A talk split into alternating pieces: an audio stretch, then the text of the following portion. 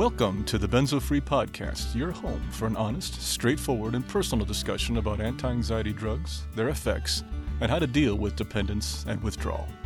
Whether you have taken benzodiazepines, Z drugs, or any other tranquilizers, know someone who has, or you just want help dealing with chronic anxiety and insomnia, this is your podcast. I'm your host, D.E. Foster, author of the book Benzo Free The World of Anti Anxiety Drugs and the Reality of Withdrawal. I'm so glad you joined us today. Please stick around and let me bend your ear for a few minutes. It just might feel a little better on the other side.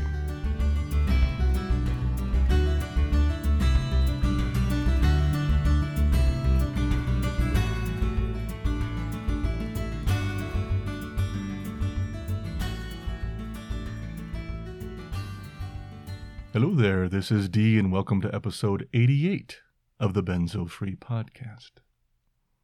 I'm still at home. Um, heading back to KC first week of September, I think I mentioned in our last episode, but still catching up on things around here like the website and, and getting this um, interview recorded and out.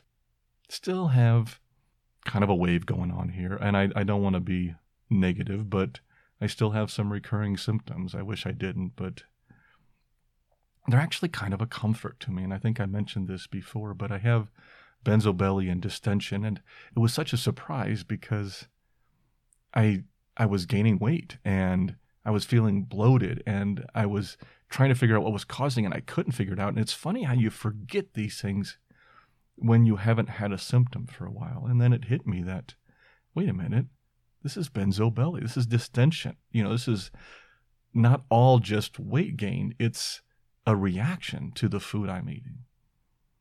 And that helped because now I understand a better what I'm going through. And honestly, it's benzo withdrawal. I've been here, done this, and I can get through this okay. Good news is I know how to, like I said, I know how to manage it. And I know this is a wave and it's going to pass. And I don't have these waves very often. As I mentioned before, I've been under a lot of stress this year. And I also let myself go. I wasn't taking good care of my physical health. And that combination triggered a wave or two to hit me. And that's okay. I mean, that's normal. It's, it's I think it's kind of good sometimes because it's a reminder to say, D, wake up. You got to take care of yourself. And you're not doing that. And this has helped me to step back. In fact, I've I've been putting off so many things on my own personal health, and I started to I made a you know been went back to my skin checks with my dermatologist and everything's okay there right now. And i finally made my first dentist appointment in probably almost three years. Thankfully i did okay with that one too. And i made a eye appointment found out how bad my vision is and why i'm not seeing the screen here very well. So i got to take my glasses in and get new lenses here pretty soon. But i also got that checked out and i need to make a doctor's appointment. I haven't been following up with her much lately so all these things I'm trying to do, and also my diet. My diet was really bad, and I need to get back onto a a more simple diet, especially while I'm having some benzo belly symptoms. Just back when I was in acute withdrawal, I was I would often eat just chicken and white rice because it was the only thing that didn't set me off, and and thankfully I know what to do. So I'm gonna just back up a little bit, take better care of myself, and realize this will pass, which it always does. But I figure every now and then, you know, those GABA receptors are going to freak out a little bit and say, hey, we still have a little bit more healing to do. Just hang in there. And that's the way I see it. And I'm, I'm okay with that. It doesn't have to be discouraging, it doesn't have to be creating any sense of hopelessness because it's not. I have not had any serious symptoms, any serious waves in a year or two. So the fact that I'm having a little bit now, I think, is just the final, you know, the final gasps of benzo withdrawal hanging on before it fully lets go and, and lets me get back to normal life. And I'm okay with that. I'm okay with that. It's it's all good. I had a chance to get up to the mountains again. As many of you know, I think I mentioned before, I was up in Vail a little bit ago for my, my, my friend's wedding. And then last weekend we went up to Estes Park. Um, Estes Park is, for those who don't know, here in Colorado, it's the entrance to Rocky Mountain National Park. So it is just this gorgeous um, town.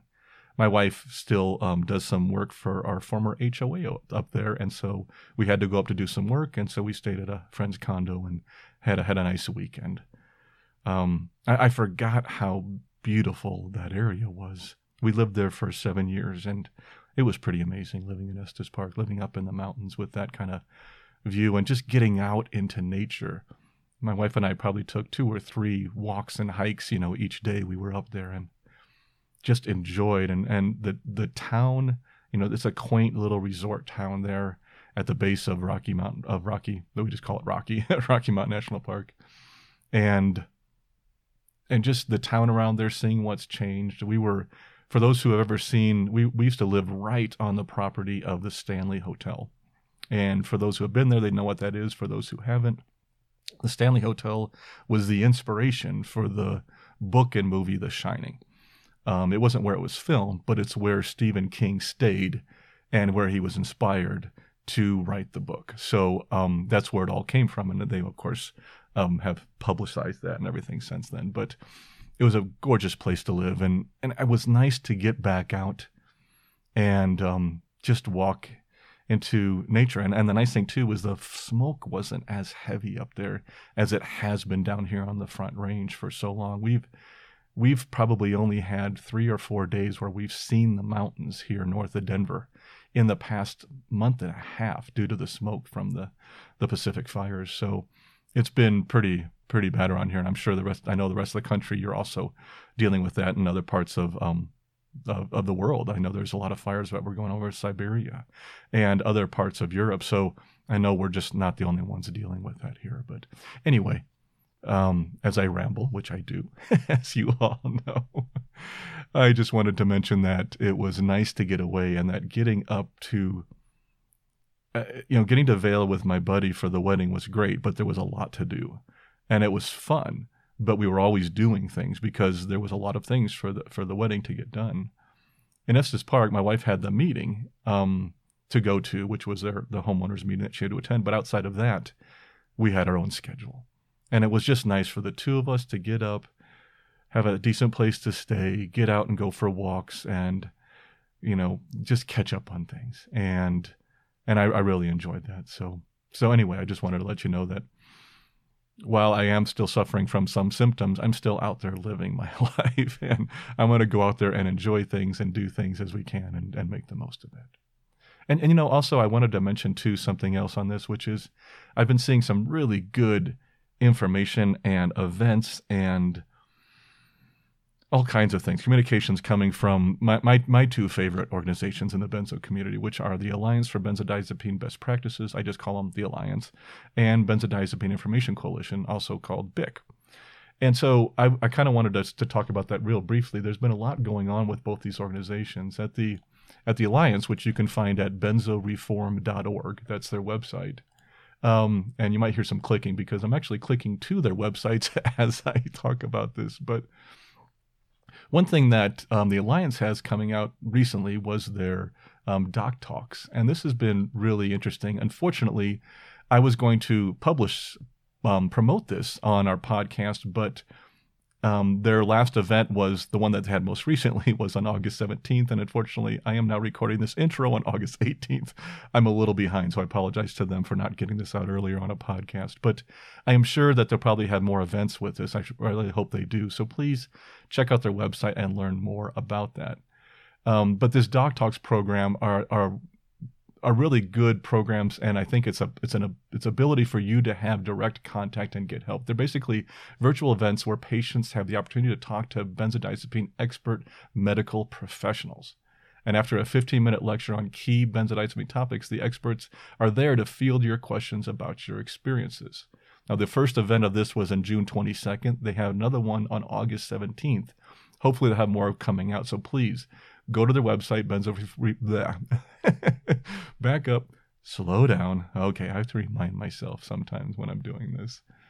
Please go to their website at benzoreform.org and learn more about this. It's a great program. There's they also mentioned that um, in June, July, the alliance also participated in an FDA for- forum, and it was a workshop featuring dozens of presenters and panelists. And a lot was done there and, and talked about Dr. Stephen Wright, who's a, a friend of mine, and I've had him on the show before, um, was presented as a panelist. Several key people from the FDA and NIDA attended.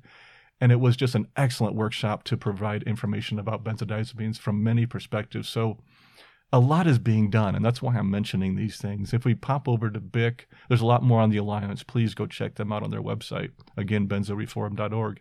If we jump over to BIC, um, Benzodiazepine Information Coalition, they have so much going on too. And their newsletter, I've been really amazed with lately. They've really upped their game on their newsletter, are providing so much good information. If you haven't gone to visit them, and they're, of course, at benzoinfo.com, if you haven't gone to visit them, please do so and sign up for their newsletter. A lot of really good information coming out there, and so much their media outreach, their just the work they're doing within the medical community and within the patient community has been amazing. And I'm really proud to say that um, I get an opportunity to work with them many times, and I'm I'm friends with many of the people on their board and people that work there, and it's just it's an outstanding organization. Both the Alliance and BIC are just doing so much. In fact, there was this article not too long ago from Dr. Christy Huff on 10 tips to find medical help with benzodiazepines. See, oh, I, I get into these things and I get excited. And I think for a lot of you, many of you have mentioned that you enjoyed my voice because it's that lower baritone voice. And when I'm calm and relaxed, it comes out. but when I get excited about things, I start talking faster and it raises. And I've mentioned this before. Oh, but I do try to back up and slow down and say things a little slower. Anyway, the article I'm talking about is called 10 Tips to Find Medical Help with Benzodiazepine Cessation from Dr. Christy Huff. So that's one you can check out. And they have so much good information on their site. Um, they're sharing benzo stories. Um, they just had their fifth anniversary, so they're really going strong here. And I just want, want you to pay more attention to some of the other organizations out there.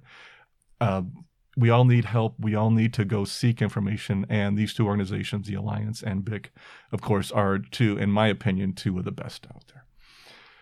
Oh, let's see. Okay, so back over to my script. That was off script a little bit, just looking around on website things.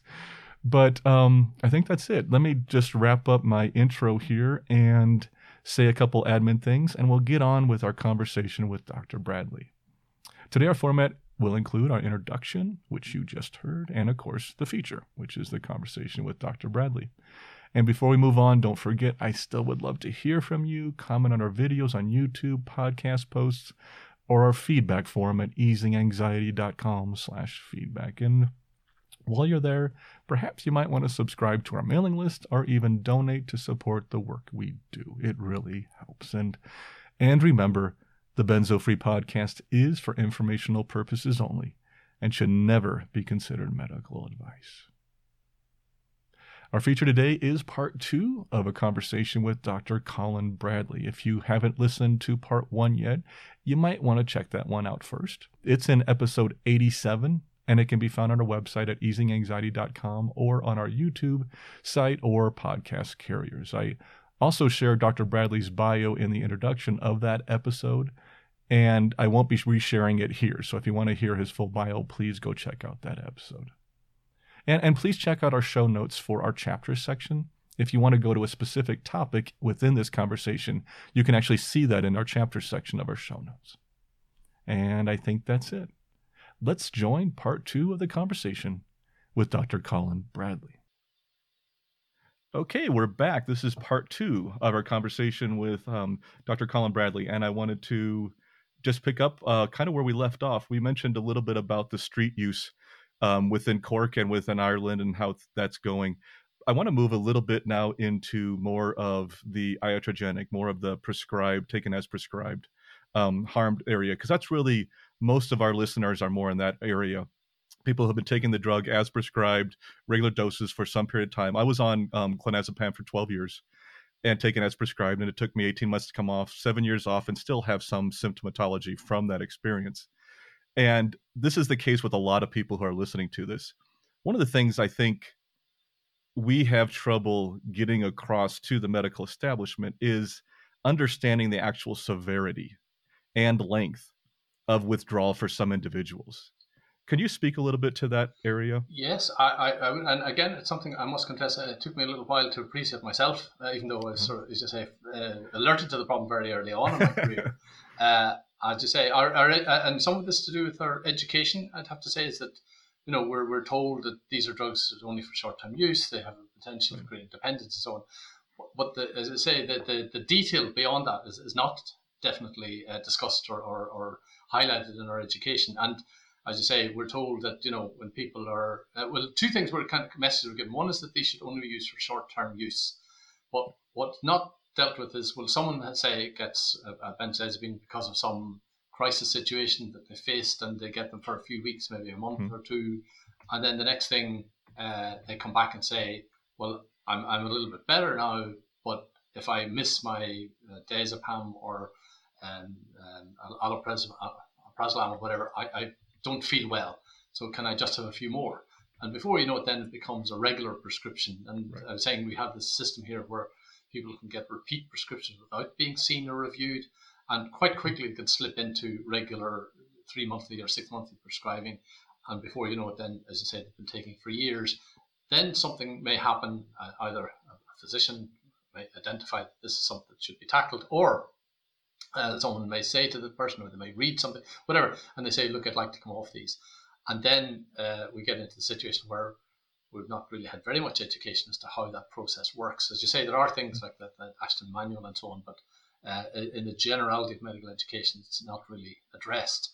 In fact, the whole thing about uh, deprescribing as a whole concept is relatively new, and the fact that people can sometimes need help to come off drugs, and not just these drugs, but lots of different drugs, uh, particularly any drugs that work on, on mental health, you know, getting people off their drugs safely and without uh, mishap, uh, as I say, is, is, a bit more challenging than the medical text or medical education would have you believe.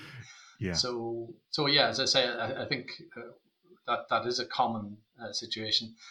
Uh, again, it, like all these things, there's a lot of variability. So there have mm-hmm. been studies done, for example, and I've seen where people have been written to, for example, by their, their family doctor, said, "Look, you've been on these, uh, this drug for a number of years. Right. We think you should try and come off it." And they suggest a sort of a, a, a, relatively straightforward weaning process, and the person goes through that weaning process, and they're off it, no no problem. Right. But as you say, there are a lot of other people whereby that, that it isn't as simple as that.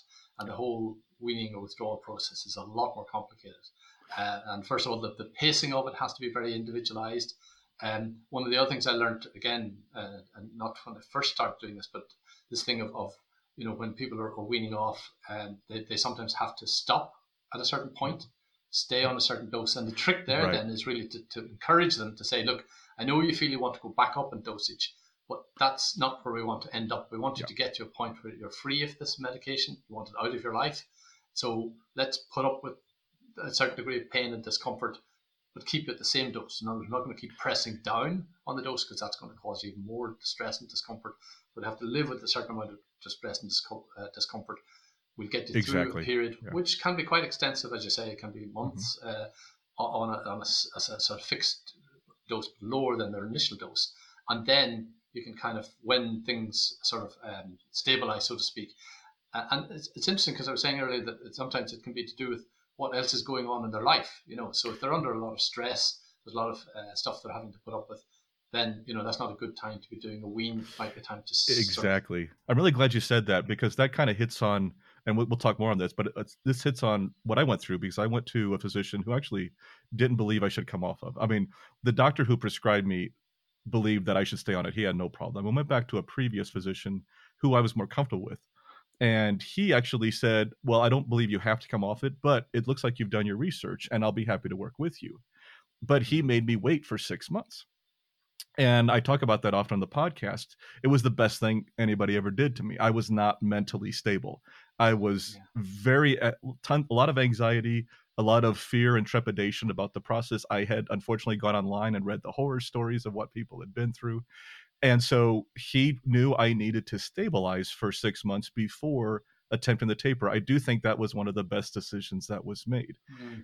And like you said, I think that's, I'm glad that you brought that up too, that, you know, sometimes it's not the right time. Sometimes yes. there's too many stressors in your life and you need to you know to adapt and change or if you're okay and you're not having a lot of tolerance withdrawal at this time then maybe it's okay to wait a little bit until there's a better time exactly yeah and I, I, again i think that's a big factor and as you say working with people and and uh, absolutely i'd say that you know and uh, it's great to see because then you sort of said you, you tell me when you're ready to exactly steps and yeah. and but look out for opportunities as well. So you know there, will be some time, like for example, if there's something going on in your life that's kind of stressing you, that that may change. Things do change. Mm-hmm. Uh, an interesting example some years ago as well. I was stuck with as well is that I had a woman like that who I uh, was helping to withdraw, and she was stuck. Like, and that's the thing that happened. People get stuck at a certain yeah. dosage. As, as, as, that'd be the physician perspective. You know, we wanted to come down, but they're saying right. no, no, eight milligrams. I can't manage it any less than that sort of thing. Yeah. Um, but then one time she said, okay, I'll, I'll, have another go. You can start going down again. And I asked her what had changed. And, and she said, I got a cat. I like that. I like that. yeah. So it's, it's, it's, you know, just to know what's going to change. But she said, look, I, have got a cat. I, I feel more comfortable in my life in sure. general. I feel things are going well for me. Uh, but that was one of the, the indicators, shall we say. And so off we went. Um, so uh, two things that I've learned, uh, say very much mm-hmm. that a lot of my colleagues don't necessarily appreciate. One is this thing of having to stick at a certain dose and stabilize things for a while. Right. And the second thing then is, uh, this isn't again every patient, but these are the ones that are sort of challenging. Is that the last few steps can again be very tricky. Yeah. Yeah. Um, and that's where I, I, do go along with the thing that's in the Ashton manual to, to convert people to diazepam. Yes. So no matter what they're on, the diazepam is the easiest one to finish the withdrawal right. on, so to speak. Now, it's again very patient specific as to when you make that step to diazepam. You don't want to put everybody on straight away because that doesn't suit everybody, especially if they're coming off some of the, some of the more short acting ones like alprazolam. It can be very difficult mm-hmm. to go from that to diazepam, which is long acting. Uh, if you do the conversion, you can. Uh, you know you said right. the, the conversion dosages, but again, that's not always straightforward. You may need to get them down to a certain dose on their existing drug and then do the conversion. So, well, and another benefit another benefit of the substitution, as you said, is also some of the other medications like clonazepam and the other ones. It is very difficult to taper down unless you do a micro taper or a scale. You, exactly. you I mean, the lowest medic, the lowest I think for clonazepam is 0.5, which is equal to you know uh, 5 10 milligrams of diazepam so it's still a significant issue so i do think that's another benefit of the substitution yeah, yeah, I like your word actually. I hadn't come across that word, but I was familiar with the concept of a micro taper. because I do think that that's uh, the thing, uh, and that's why one of the things that again, and working with the pharmacy colleague, came across this thing of, of the um, the diazepam solution, right? Because then you can really make very fine uh, adjustments in really small steps. I apologize for everybody at home. We had a slight technical glitch there, and I think we got our guest back. Colin, Thanks for coming back. um, what what else have you learned through? Have you had direct patients that have had this issue, or is your is your experience more through research? Uh, no, um, more through direct patients. Uh, okay. Enough. I mean, it's it's quite a difficult area to research actually. So the research that I've done has been from two angles. One of which is looking just at the prescribing and dispensing data, which gives us a sense of you know how, how much benzodiazepines are being prescribed and how long they're being prescribed for, and so on. And, and I was saying that our recent research shows that that hasn't changed a whole lot despite okay. quite a attention onto this problem over the last 20 years. Uh, and then the other research that I've done primarily is with doctors and how they are um, seeing the problem or not, as the case may be. And I suppose a little bit around, uh, say, this aspect of uh, discomfort and, and how they can deal with that discomfort, as it were. What, what do you see as the most common complaints from the patients who have been going through a, a protracted withdrawal? or any type of withdrawal? Yeah, I think the commonest symptoms you see, and uh, this is where it is particularly problematic, that they're pretty similar to, and sometimes even identical to, the original symptoms they had the benzodiazepine being prescribed. So, you know, there's this, um, as I say, sense of anxiety, uh, jitteriness, uh, difficulty sleeping, th- those sorts of symptoms, which, which as I say, are, are, the kind of things that might have led to the, their being prescribed in the first place. Okay. So big overlap between withdrawal symptoms and, and symptoms of the underlying anxiety. And I suppose that raises another issue, which of course is, is that uh, successful withdrawal does depend on, on helping the patient find uh, alternative strategies for dealing with their anxiety. Exactly. That's one thing we always talk about a lot on the podcast is trying to find ways of managing anxiety. It's a perfect time to develop new anxiety tools because Absolutely. they can really benefit your the severity of your symptoms during this time but it's also it's also very hard for them to do that because some of them are are in a very you know difficult state as you know the suicidality during benzo withdrawal and benzo dependence can be very high i think that's the best way to try to explain to people how severe this can be that yes. some people have taken their own lives because of the severity of it.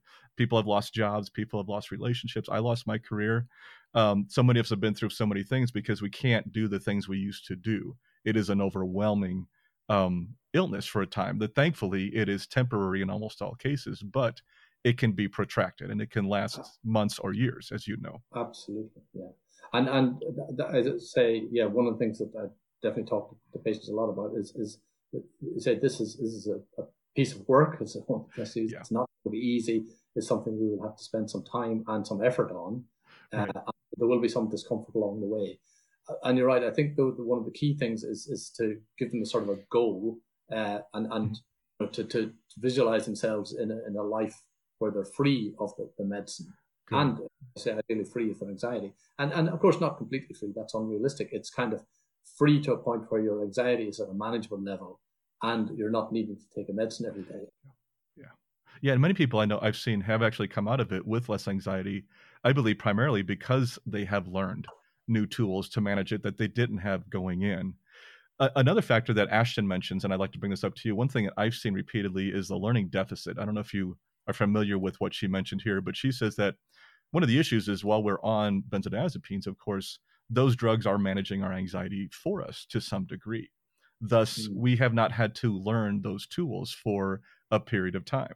When we come off of them, that deficit has been shown. So, in addition to neurological changes with the GABA receptors and everything else, she also believed, and I've, I, feel, I feel like I've seen this in my work too, that there's also this learning deficit. We have not had to either maintain or develop anxiety tools while we were on the medication. Yes, absolutely. Uh, and again, it's very important uh, to say, sort of when on the medication, is to realize what the medication is for, and what it's doing, because it's just it, it's it's one of its effects is to suppress your awareness and, and your cognition around your emotions and your feelings. Uh, exactly. Uh, that again is you know it, it, it's a temporary basis when you're very distressed that can seem beneficial, but in the long run, as you say, it's disabling that you can't actually develop these strategies you say that the majority of people have for coping with stress and emotion and so on. And and again, uh, and it's something that, as I say, not always discussed with physicians and so on, but is this fact that that um, you know that people have sort of fluctuating emotions and stresses in their life and so on that they have to learn to deal with. Um, yeah. And, and there isn't a medical. I, it's good back to actually that sort of often phrase a pill for every ill, and I think that was one of the things that drove the benzodiazepines. Exactly. Sort of yeah. your mother's little helper and so on, and that there's a sort of medical solution to what are not medical problems. I, I mentioned earlier as well that this association with social deprivation and, and what are actually, you know, um, people who've very difficult lives, that just because you have a major problem in your life with, you know, unemployment or poor housing or whatever, uh, it doesn't mean there's a medical solution. And in fact, as I say, medicine can sometimes, uh, quite often, uh, maybe be counterproductive. But what you need is more kind of practical help around the things that are, you know, exactly. You know, taking yoga and breathing at learning breathing exercises and meditation and these things take time and they take maintenance and they take work we Absolutely. would it's and, much easier to say i just want the pill to take care of it mm. yes and, and there's there's skills uh, that and like all yes. skills like training and, and practice you're not going to become good at relaxation techniques the first time you try them exactly and again there's there's a, a, a contrast in the difficulty because the pill as you say seems quick and easy whereas the real solution is slow and hard and that's the case with most things in life, isn't it? so, indeed, it is. Indeed, it is. Yeah, yeah, absolutely. One of the things we run into also is the polydrugging. I have several people that have reached out to me and mm-hmm. saying, you know, I'm on Effexor and clonazepam and Xanax and on, you know, uh, Ambien and all these different things, um, often psychotropics, sometimes SSRIs, SNRIs, mm-hmm. and sometimes with benzos. And they're they're having trouble getting support from psychiatrists or doctors to say, do I come off? Do I not? I don't know what to come off of first. Um, you know, if I did, and I would really like to be drug free, is what most of them say, but they don't know how to go about it. Now, I understand sometimes a cocktail of psych meds can be beneficial for certain people, but I also have we've seen some overprescribing, and mm. those people who are polydrugged who really don't know where to turn and say, "Look, I'm on five different medications. What do I do?" a lot of them are having trouble getting support. Mm. Have you seen that, or um, and what would you say to somebody like that? Yes, I, I oh, definitely seen it, and um, I suppose again it, it's it's it is a matter of going through you know the the history of how okay. they got the drugs, what were the problems, what are the drugs supposed to be doing? Uh, do they know why they were starting certain things? Because that may be unclear, and sometimes one has to go back over, say, uh, a letter from the psychiatry services and so on, try and get an understanding of how, how the situation developed. Um, having said that, uh, my overall feeling would be in relation to the sort of broad range of uh, psychotropic drugs, uh, benzodiazepines are ones that are unlikely to be essential, so to speak, uh, yeah. and therefore the ones that are most likely to be worth trying to see if you can come off without even referencing back to the, the mental health or psychiatric services. Uh, obviously, things like you know the more severe psychotropics for people who've got severe mental conditions like schizophrenia I, I wouldn't right. go you know, drawing them off their, their psychotropics uh, without conferring with, with the, the, the, mental health specialists. But for benzodiazepines, I think it's much more the case that that's something that, look, you and I can tackle this together. We don't have to refer okay. back to psychiatrists. I understand that. And then with the, say, the antidepressants, which would be the next ones I'd look at, mm-hmm. again, uh, my feeling there would be, you know, you need to go through how they get on, how depressed they were, what's their current situation, and we do know that, that with antidepressants as well, they take a long time to kick in, so to speak. So they're not a quick, right. uh, they don't have a quick pharmacological action. And then coming off them again, you don't want to do that too soon, but mm-hmm. it is something that's desirable in the long run. And I would see again, a similar thing, but not quite as sort of complex. There's a, a sort of tapering, and sometimes you just find that, you know, back to the thing we were saying earlier, if things are going well in their life, things have improved, they feel more mentally resilient, then we can look at, at stopping your um, antidepressants. So, mm-hmm. as I say, in, in, that order, so benzodiazepines, you know, quick in, so therefore we can kind of tackle those early, and they're more symptom treatments rather than uh, what's seen as curative treatments. Antidepressants are somewhere in the middle. I have to say, some people end up on antidepressants who actually, right. didn't need them in the first place, and want to look at back at that.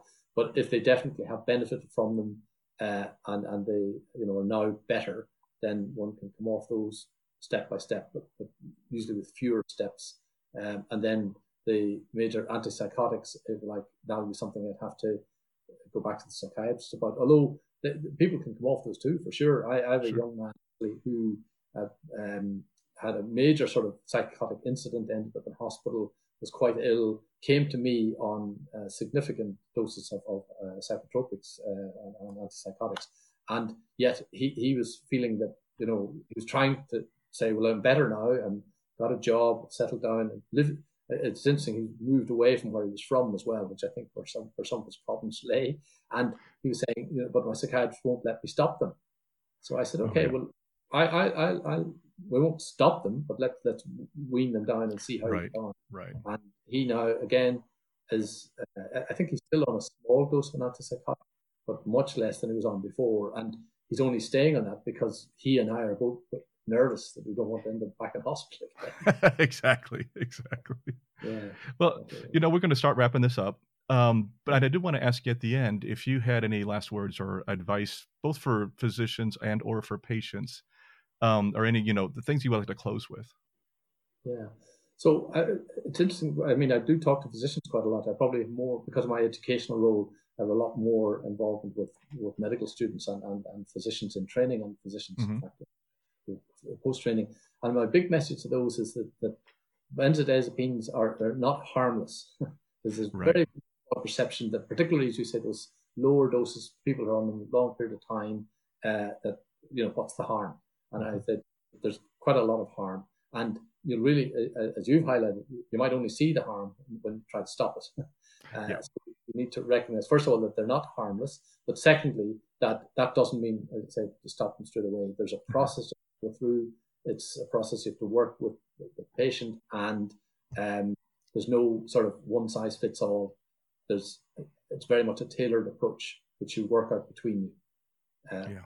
And with, as I say, saying that that the agreed goal at the outset should be a, a drug-free life if possible. Okay. So that's my message to physicians, if you like. My message to patients, I suppose, is, uh, and go back to really one of the things raised at the beginning, if you if you can't find a position that you're comfortable with, mm-hmm. then um, you know I, I wouldn't discourage people changing position. I have to say. Yeah. Um, and uh, if they can't find a position, even if they shop around, then this is something that you can work on yourself with the support of, uh, uh like I mentioned, the groups you've mentioned, kind of support groups and, and so on. Uh, but be careful in a sense. Don't don't go to the wrong source. Right. Uh, talk to people. Find out uh, who who is if like got a, um, an informed approach in this area, and and uh, yeah, see if you can tackle the problem. There are other, and it goes to the other thing, just to say there are other health professionals besides doctors. Again, yeah. not many doctors necessarily say this, right? But, you know, there's definitely counsellors. Uh, we we've got a good network here actually of of community drug counsellors who, oh, interesting, I do a bit of work with. Many of them don't have a good relationship with doctors, which I always feel is a bit of a shame. But I find, uh, from the point of view of the patients, that these are people who can be very helpful, and they're not they're not sort of, if like, fully trained health professionals, but they do have a specialist uh, knowledge and experience in, in the area of, of uh, drugs and alcohol, and they can be very helpful because they, they you know they, they can take a patient what I call a patient centered approach, regardless of what the, the, the substance is, so to speak. Right. I, I think I, I totally agree. In fact, counseling got me through and got so many people through. Um, I think actually helping to teach counselors on the the complications of benzodiazepine withdrawal is almost as important as trying to teach the physicians. Uh, absolutely, and and again, as you say, it, it's also uh, teaching, at least, well, encouraging that the counselors to be uh, uh to, to, to inform themselves so that they actually yeah. know what they're doing is safe even if what they're doing isn't uh, fully endorsed or being agreed by their physician. Right. Right. That makes sense. Well, this has been a wonderful conversation. Thank you so much, Colin, for being on our show today. I really appreciate it. And um, this will be released here soon on two different um, episodes. So I, I think it'll be exciting to have it out. And it's been such great information. Thank you so much for coming on the podcast today. Oh, Tom, it's been my pleasure. All right. Okay. Take care. I want to thank Dr. Bradley for his time in speaking with us today. Oh, thank you so much. Learning about this problem from a different point of view a- across the ocean in a totally different country, especially from a country that identified the issues of benzodiazepines long before we really started to pay attention here in the US. This opens our eyes and, and helps us identify the successes and pitfalls that this journey might take. I am very grateful to Dr. Bradley for his kindness and dedication to this problem, and especially for taking time to speaking with us on the podcast. Before we close today's episode, though, allow me just 25 seconds for our disclaimer. This podcast is for informational purposes only and should not be considered medical advice in any way. The host of this podcast is not a medical professional, nor is he engaged in rendering medical, health, or psychological advice, nor any other kind of personal professional services. The views and opinions expressed by our listeners and interview guests on this podcast, whether read from textual submissions or presented in their own voice, do not necessarily reflect those of the Benzo-Free podcast or of its host. Withdrawal tapering or any other change in dosage of benzodiazepines, non-benzodiazepines, or any other prescription drug should only be done under the direct supervision of a licensed physician. Our full disclaimer can be viewed on our website at benzofree.org/disclaimer. And that closes out this episode. Thanks again to Dr. Bradley, and I hope to be back soon with a new episode. I'm I already have an idea, and I'm going to jump on it here pretty soon. I promise. Keep calm, taper slowly, and take care of yourself. I'll see you next time.